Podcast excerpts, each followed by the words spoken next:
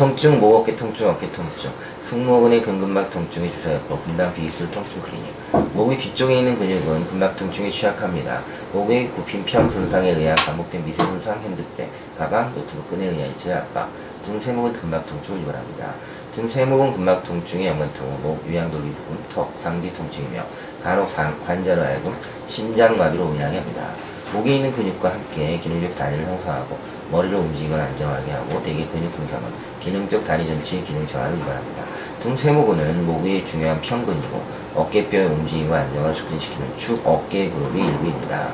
상부 등 세모근은 목덜미인데 경축, 상부흉축, 읍돌개 기시하고 어깨뼈 상부에 붙고 중간 등 세모근은 상부흉축 읍돌개에서 기시해서 어깨뼈 안쪽에 붙습니다.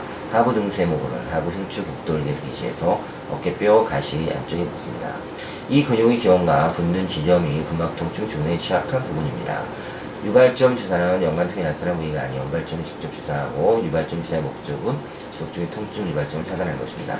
근막통증 증후군의 적절한 통증 완화를 위해 한 가지 이상의 치료 방법을 사용해야 하고 주사 시에는 혈관 미주신경 반응을 줄이기 위해 바람을 묶거나 옆으로 누운 상태를 진단할 곳이 있습니다. 항우울제를 근막통증 증후군의 기본약으로 사용할 수 있는데 자만계 항우울제가 선택적 세로토닌 제음소 억제제보다 통증 완화에 더 효과적입니다.